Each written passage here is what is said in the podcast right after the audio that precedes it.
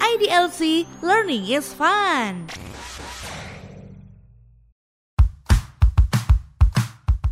Halo good people, kita jumpa lagi di dalam podcast idlc.id. Nah, sekarang udah ada bareng-bareng sama aku nih Mbak Desi Halo. yang seorang rumah tangga ibu rumah tangga ya Mbak Desi ya. Ya. Sama ada Angel yang ceritanya nih Gen Z nih, Ya, anak-anak halo. muda yang baru mau nikah nih ceritanya nih. Mm-mm. Nah, jadi eh, hari ini kita mau ngomongin tentang eh, perjanjian kawin. Atau yang mungkin eh, dari Mbak Desi sama Angel mungkin lebih sering dengarnya itu ya perjanjian pisah harta gitu Ya, ya. ya. Ya. Heeh. Nah, kalau mungkin eh, dari Mbak Desi sama Angel kalau perjanjian kawin tuh apa sih perjanjian kawin? Kita cuma taunya kita pokoknya mau bikin pisah harta aja gitu. Iya, memang Hmm, hmm. kita nggak tahu. Uh, Detailnya tuh seperti apa Ya. gitu ya Mbak Desi.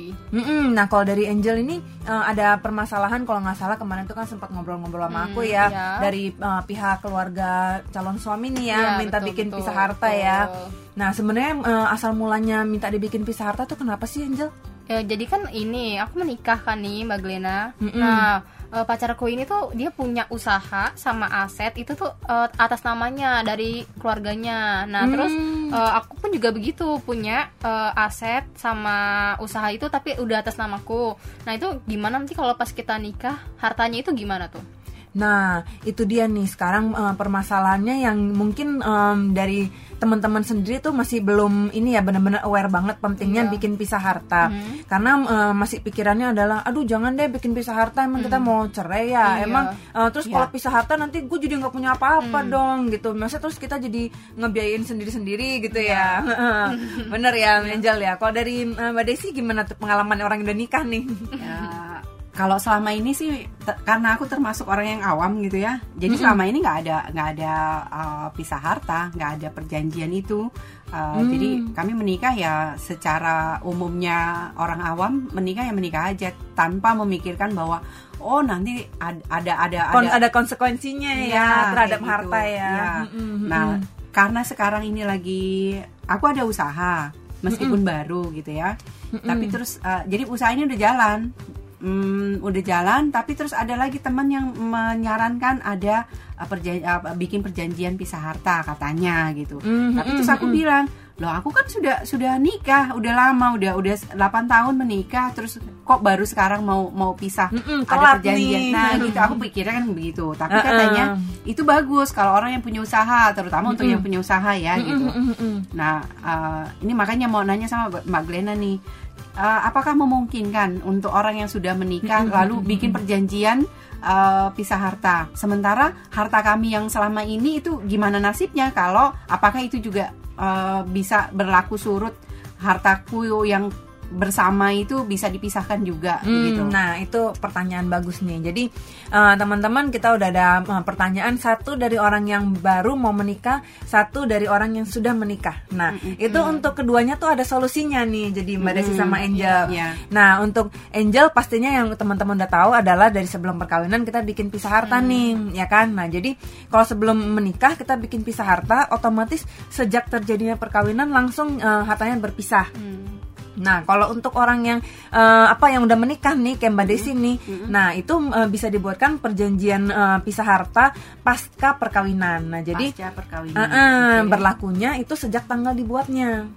Jadi harta kami yang sudah harta bersama itu Tetap tidak bisa. dianggap sebagai harta bersama, Oh. nggak bisa kita pisah. Nah, walaupun secara aturannya menurut eh, makam, eh, putusan Mahkamah Agung itu bisa berlaku surut. Jadi bisa berlaku ke eh, sampai dianggap seperti dibuat eh, perjanjian eh, pisah harta itu adalah sebelum dibuat perkawinan. Nah, tapi kalau menurut kita pada prakteknya ini eh, belum tentu bisa kayak begitu. Karena misalnya nih Mbak Desi Sudah sama ada suami terjadi nih, hutang. "Eh, eh, udah terlanjur. Terus baru bilang, waduh eh, kita udah bikin pisah harta nih, nggak ngaku nih, nggak mau nih ada begini-begini kita udah pisah. Nah itu akan merugikan banget buat pihak ketiga, terutama misalnya ya kalau ada kredit, ada utang, nah itu kan gimana ya? Nah jadi eh, kalau menurut hemat kami sih sebaiknya eh, itu adalah berlaku eh, sejak tanggal dibuatnya akte itu. Dan sejak didaftarkan pastinya ya, jangan Oh, lupa. oh, ada. Bukan berarti dibuat terus langsung berlaku karena ada pendaftaran daftar juga. Ya, eh, Daftarnya pendaftaran- ke? daftarnya itu ke eh, Mbak Desi nih kayak dulu di mana Mbak di Desi? KUA. KUA. Oh, nah KUA eh, di mana nih? KUA di eh, Semarang. Nah, berarti Mbak Desi harus balik ke Semarang, daftarin gitu. Ada usaha yang lebih dong ya kalau buat iya, aku ya. heeh. Oh. soalnya untuk eh, saat ini pencatatan di KUA itu bisa cuma bisa berlaku di tempat di per- perkawinan Asal. itu dicatatkan Oh, gitu. gitu. Hmm. Nah, kalau untuk orang yang nikahnya di eh, catatan sipil bisa dicatatkan di catatan sipil pusat Kalau catatan pis- sipil pusat itu artinya di Jakarta. di Jakarta. Mm-mm. Jadi nggak boleh di tempat yang terdekat gitu, yang gampang kan orang. Eh, sebenarnya pilihannya adalah eh, di tempat eh, perkawinan itu dicatatkan atau, di pusat. Oh, gitu. Heeh. Jadi, Jadi, punya dua pilihan ya kalau itu ya. Hmm, Oh. hmm, cuman orang paling gampang kan pasti maunya udahlah kita ke pusatnya aja deh yang Oh, biar iya. gampang deh. Jadi eh, supaya nggak nanti aduh eh, di daerah nih masih belum tahu nih, belum ngerti nih aturan kayak gini-gini nih karena eh, aku juga pernah nih ada beberapa, beberapa eh, teman-teman aku juga yang bilang, "Aduh aku mau catetin susah banget di sana masih belum ngerti lagi ada aturan ini." gitu. Nah, kalau yang itu tadi ke catatan sipil, umpamanya nih uh, ada yang menikahnya di Semarang kayak aku, terus uh, apa uh, punya usaha eh, pu- tinggal atau us- berusaha di Sulawesi, gitu kan? Nah, mencatatannya apakah harus ke Jakarta atau harus balik ke Semarang? Eh, sebenarnya sih paling ini adalah di pusatnya itu di Jakarta. Jadi harus ke Jakarta. Mm-mm. Oh, ada usaha juga untuk pokoknya agak-agak repot untuk yang Iya, sudah menikah ya. heeh, betul Oke. betul betul. Oke, Terus Mm. kemudian untuk nah yang untuk Angel nih, Iya, nih. nah yang belum nikah sebenarnya eh, kekhawatiran bahwa kalau nanti terus ya nih langsung pisah harta dong semuanya gitu, enggak juga kita harus eh, perhatiin bahwa pisah harta itu nggak cuma serta merta pisah harta eh, secara utuh, jadi nggak eh, cuman pisah harta secara bulat bahwa nggak ada percampuran harta sama sekali, ada macam-macamnya juga. Oh, ada macam-macam juga ya. Hmm, benar. Jadi Itu untuk yang Angel- belum menikah. belum nikah soalnya Oke. eh, belum yang belum nikah ada banyak pilihan nih Oh, iya, itu masih bisa milih nih gitu, kan ya. Kalau yang, yang udah menikah nggak ada pilihan. Bisa hanya bisa eh, pisah secara utuh Oh, gitu. gitu. Nah itu apa aja tuh Mbak Glena pilihannya? Nah, untuk Angel nih pilihannya bisa eh, pisah harta secara utuh yang Ya. udah diketahui oleh umum semuanya. Nah, yang kedua bisa eh, pisah harta bawaan. Nah, Nah, jadi itu kalau memang pilihannya hanya kekhawatiran eh, aset-aset yang udah dipunya sekarang, Aset yang keluarga udah, terutama ya. aset keluarga, keluarga terutama. Nah, itu bisa dibuat pisah harta bawaan aja. Nah, jadi setelah terjadi perkawinan, itu ada harta yang diperoleh setelah, Iya. sepanjang perkawinan itu harta bersama namanya. Oh, gitu. Mm-mm. Nah, itu bisa juga seperti itu. Atau kalau misalnya eh, ada pilihan yang satunya lagi adalah bikin pisah harta untung rugi. Nah itu gimana kalau untung rugi tuh? Nah, kalau pisah harta untung rugi, jadi misalnya nih, eh, Angel punya usaha sendiri, suami punya usaha sendiri. Nah, kalau ada untung, itu jadi harta bersama. Oh gitu. Tapi kalau ada kerugian, itu ditanggung sendiri-sendiri. Oh. Enaknya itu deh kayaknya. Kita kan maunya perempuan maunya untung. Maunya untung.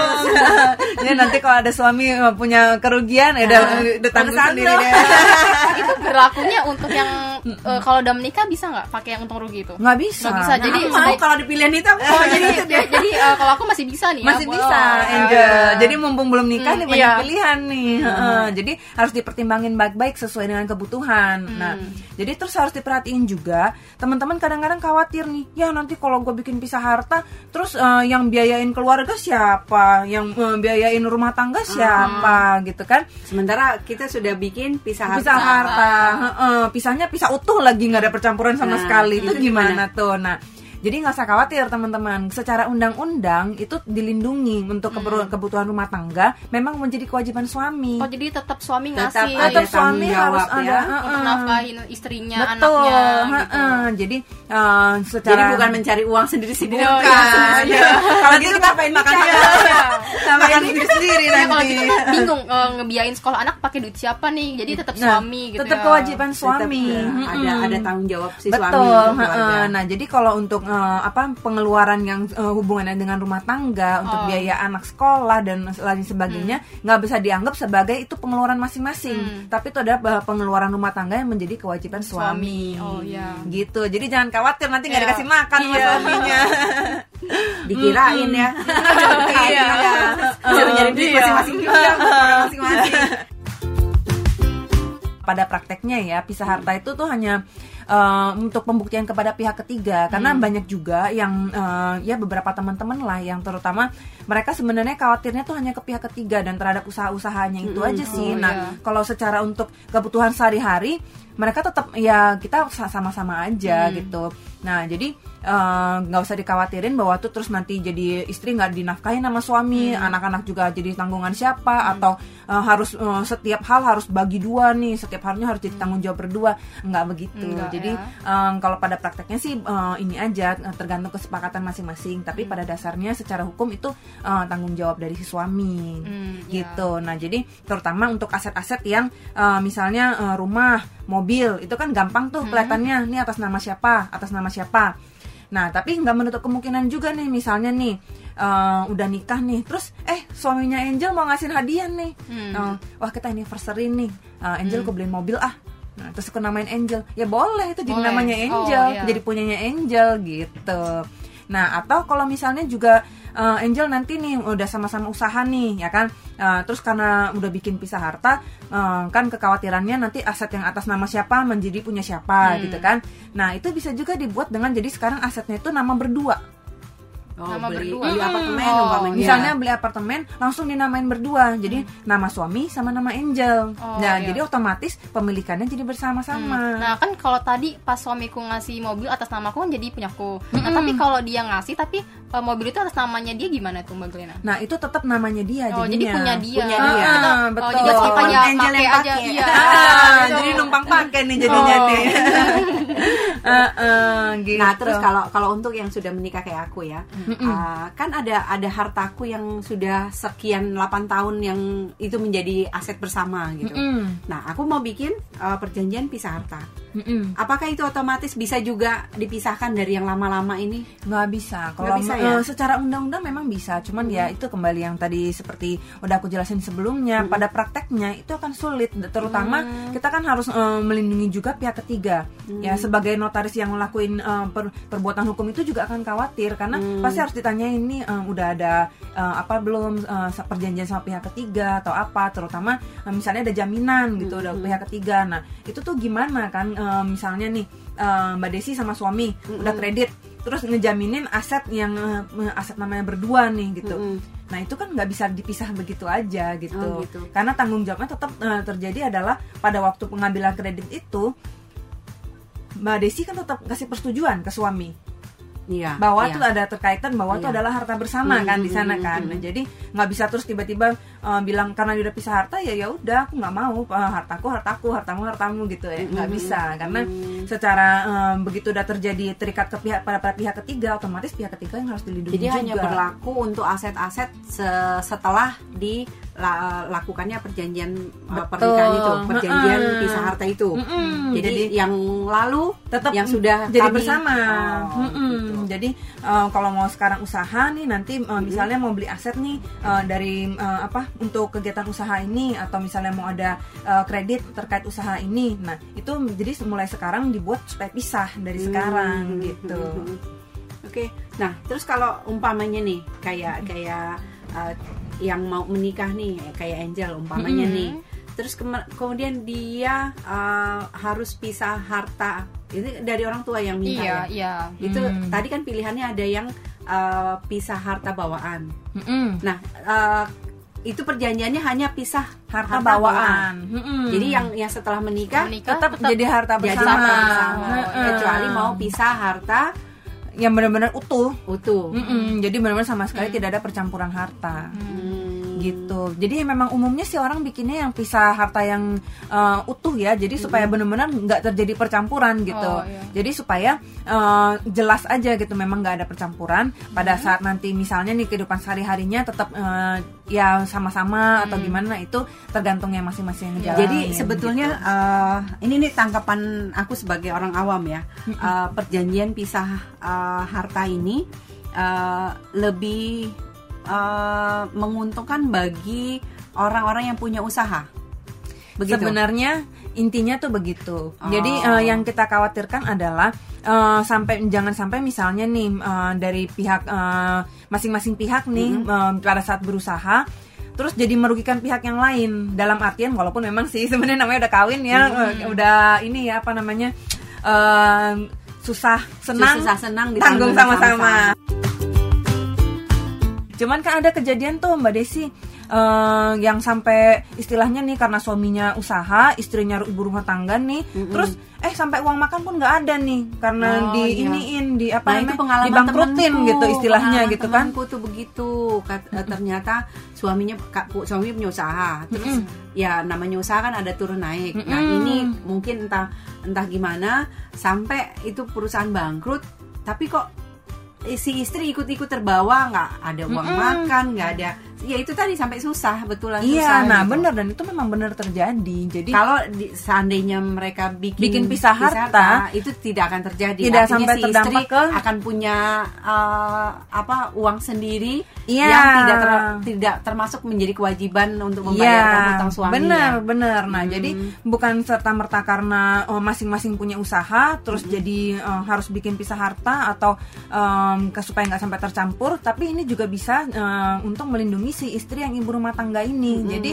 kalau misalnya nih sampai si suaminya punya usaha dan sampai terus ternyata eh, dibangkrutin lah istilahnya gitu kan. Sampai biasa tuh rekeningnya dibekuin nggak Ya. boleh diambil uangnya semuanya harus benar-benar eh, persetujuan betul-betul dulu. bangkrut tuh betul-betul bangkrut. Bener sampai banget ke keluarga ikut bener. bangkrut ya. itu sampai bener-bener ya, sampai makan pun nggak bisa karena misalnya duit di ATM nih terus dibekuin nih nggak boleh diambil gitu kan. Nah Sementara jadi kalau pisah harta itu pisah tidak harta, akan terjadi untuk iya, si ibu rumah tangga betul. tadi ya. Oh, jadi itu kalau keuntungannya. misalnya si istrinya itu punya rekening sendiri dan punya uh, aset sendiri otomatis nggak ikut campur jadi tanggung jawab uh, Oh, utangnya si suami gitu. Nah bahkan banyak juga orang yang uh, pada akhirnya si suami ini karena uh, dia tahu ya resiko yang harus dia tanggung sebagai seorang pengusaha dia uh, menganjurkan kepada si istri supaya eh mendingan kita bikin pisah harta deh terus eh, supaya lu punya ini sendiri. Jadi kalau pada saat eh, istilahnya gua jatuh nih lu gua nggak nyeret nyeret lu deh. Jadi lu sama anak-anak masih ada uang makan uang sekolah anak tetap ada gitu. Nah sebenarnya itu me- melindunginya tuh seperti itu. Nah jadi ini baik juga nih untuk Angel nih. Iya. kalau misalnya nanti ke depan misalnya nih walaupun nih Angel pada akhirnya jadi ibu rumah tangga itu harus dipikirin juga kalau misalnya memang uh, suami berusaha atau apa. Nah itu mm, harus uh, kita bisa inilah punya backup plan gitu. Bukan berarti terus kita uh, pengertiannya adalah bikin pisah harta untuk nanti siap-siap cerai gitu Oh, iya. Heeh. Oh iya sama kebetulan nih Mbak Glena, Eh, aku punya teman dia baru aja nikah. Nah tapi suaminya itu WNA. Nah itu bisa nggak bikin perjanjian kawin? Oh justru tuh harus banget tuh Harus bikin banget. pisah harta. Oh, ntar, oh, ya gimana Soalnya eh, kalau orang kita begitu nikah sama WNA, otomatis terjadi ada percampuran dengan unsur asing. Oh, nah iya. itu yang kita jadi nggak bisa punya aset tuh di Indonesia. Jadi meskipun atas nama istrinya yang Iya. jadi WNI. Ah, ah, nggak bisa karena otomatis dengan kita terjadi perkawinan, otomatis kita jadi mengadopsi juga eh, kewarganegaraan si suami kan. Nah itu yang nggak bisa. Nah jadi eh, sementara eh, menurut UPA tanah-tanah di Indonesia itu hanya bisa dimiliki murni WNI. Oh gitu. Mm-mm, kecuali untuk WNA dia bisa pakai ha- eh, hak tertentu. Ya, misalnya kita dia bisa pakai hak pakai. Atau bisa juga dibikin jadi eh, misalnya mereka bikin PT PT eh, bisa punya eh, aset gitu tapi dalam bentuk HGB nah jadi eh, tapi kalau secara pribadi misalnya mereka hanya benar-benar nikah WNI dan WNA mau punya rumah tinggal itu nggak bisa. Itu yang jadi eh, apa ya kita eh, kasihan juga ya sama Iya. teman-teman yang terus eh, gimana nih gue udah terlanjur nih nah itu solusinya adalah bisa kayak mbak Desi tadi yang udah menikah bikin eh, pisah harta pasca perkawinan Oh iya. Mm. Oh banyak tuh temanku yang udah nikah sama WNA terus eh, akhirnya sadar lah ya. Iya, bahwa nggak bisa punya bisa, aset. uh, Oh, punya iya. aset lalu memohon untuk dibuatkan harta pisah harta gitu. Mm-mm. Kupikir hanya karena dia nikah sama orang asing aja, tapi ternyata buat aku yang WNI tulen dua-duanya pun ada juga ya uh, Iya, pembuatan Heeh, perjanjian betul, pisah betul, harta setelah betul. menikah. Mm-mm, Oh, bisa. Jadi kalau untuk orang-orang asing itu yang eh, udah eh, terlanjur dan nikah sama orang asing, sebaiknya cepat-cepat bikin pisah harta. Jadi masih ada kemungkinan bahwa setelah dia dibuat eh, pisah harta itu dia bisa membeli aset di Indonesia. Biasanya kan orang walaupun udah nikah sama WNA nggak serta merta terus eh, nggak tinggal di Indonesia kan, malah Iya. kebanyakan terus WNA-nya tinggal di Indonesia, Iya. enak tuh tinggal di Indonesia ya kan. Nah jadi kalau kayak gitu lebih baik eh, bikin eh, pisah harta supaya eh, bisa eh, beli rumah di Indonesia. Kecuali mereka emang nggak mau tinggal di Indonesia.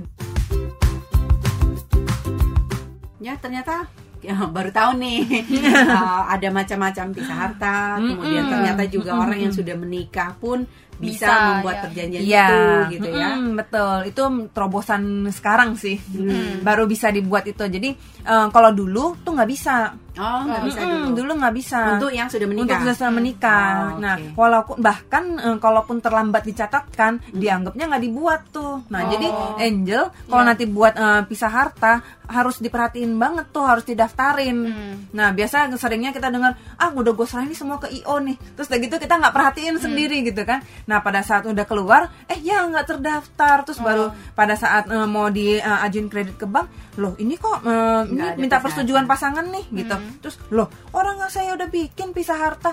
Nah, tapi kan nggak didaftarkan ada nih. gitu ya? Ah, ah, ini aktunya ada kok ini. Nah, banyak banget Oh tuh. ya satu lagi berarti harus uh, di notaris. Benar, harus dibikin notaris. Jadi nggak bisa ya nanti eh, teman-teman terus bikin bikin sendiri berdua gitu. gitu, Iya. terus dimetrein dianggap udah ini. Nah, itu nggak bisa. Nggak ya. bisa. Harus dibuat eh, di hadapan notaris dan didaftarkan karena tujuannya kan sebenarnya untuk kepada pihak ketiga kan. Iya. Nah, jadi pembuktian kepada pihak ketiga itu harus dengan akta otentik sama harus pendaftaran.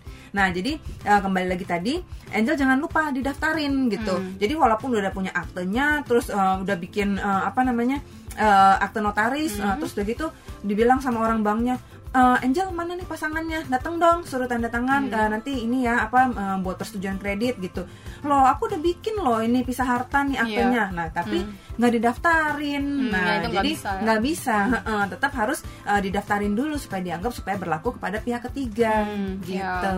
Mm-mm. jadi harus diperhatiin. Nah untuk yang setelah menikah juga itu berlakunya setelah didaftarkan. Hmm. kalau nggak didaftarkan Jangan lupa intinya Ah, jangan lupa didaftarkan. didaftarkan. bener. Percuma dibikin tapi nggak didaftarkan. Iya, soalnya uh, kita ber- beberapa kali tuh nerima uh, kejadian kayak gitu kan, Hmm. kita tetap mintain pasangannya datang, eh orangnya marah gitu kan. Loh, saya udah bikin ini ya, tapi kamu nggak daftarin. Nah, jadi uh, harus diperhatiin banget tuh, harus didaftarin. Jadi jangan lupa sebelum perkawinan itu akte notarisnya uh, dimasukin ke itu nanti uh, kelihatan nggak ininya. di bawah nih kalau umpamanya orang awam uh, apa tahu dari mana pernikahan itu ada perjanjian pisah harta Nah, itu biasanya dicatatkan di eh, ininya akte perkawinannya atau untuk yang di eh, menikah secara muslim di eh, buku nikahnya itu ada dicentang tuh di belakangnya pilihannya perkawinan ini eh, dibuatkan pisah harta atau tidak. Oh, nah, itu gitu. ada tuh dicentang di situ. Nah, kalau untuk yang nikah di eh, catatan sipil dan pakai dukcapil itu di eh, halaman depannya langsung eh, pernik- da- dalam perkawinan ini dan dicatatkan ada perjanjian kawin nomor sekian nomor Oh, jadi sekian dengan gitu. melihat uh, buku nikah atau akta nikah orang tahu ya otomatis ada. langsung tahu. Oh Hmm. gitu. Oke deh itu jadi pengetahuan baru banget Iya. buat kami nih Itu yang sebagai awam. bukti. Ha-ha. Jadi kalau misalnya eh, di dalam akta perkawinan itu belum ada ditulis bahwa ini dibuatkan perjanjian kawin, ya otomatis nggak didaftarkan. Hmm, Oke oke oke. Mm-mm. Oke, makasih banyak Iya. uh, penjelasannya. Iya ternyata banyak banget gitu ya manfaatnya. Iya, ha-ha, Baru bener. tahu. Iya, jadi uh, good people jangan lupa uh, kita masing-masing uh, harus uh, identifikasi masalah kita sendiri itu mm -hmm. apa sih dan kita segera cari solusi. Soalnya sekarang uh, semua permasalahan tuh ada solusinya. Pasti. Oke, okay. thank you. Yeah. Bye bye. bye.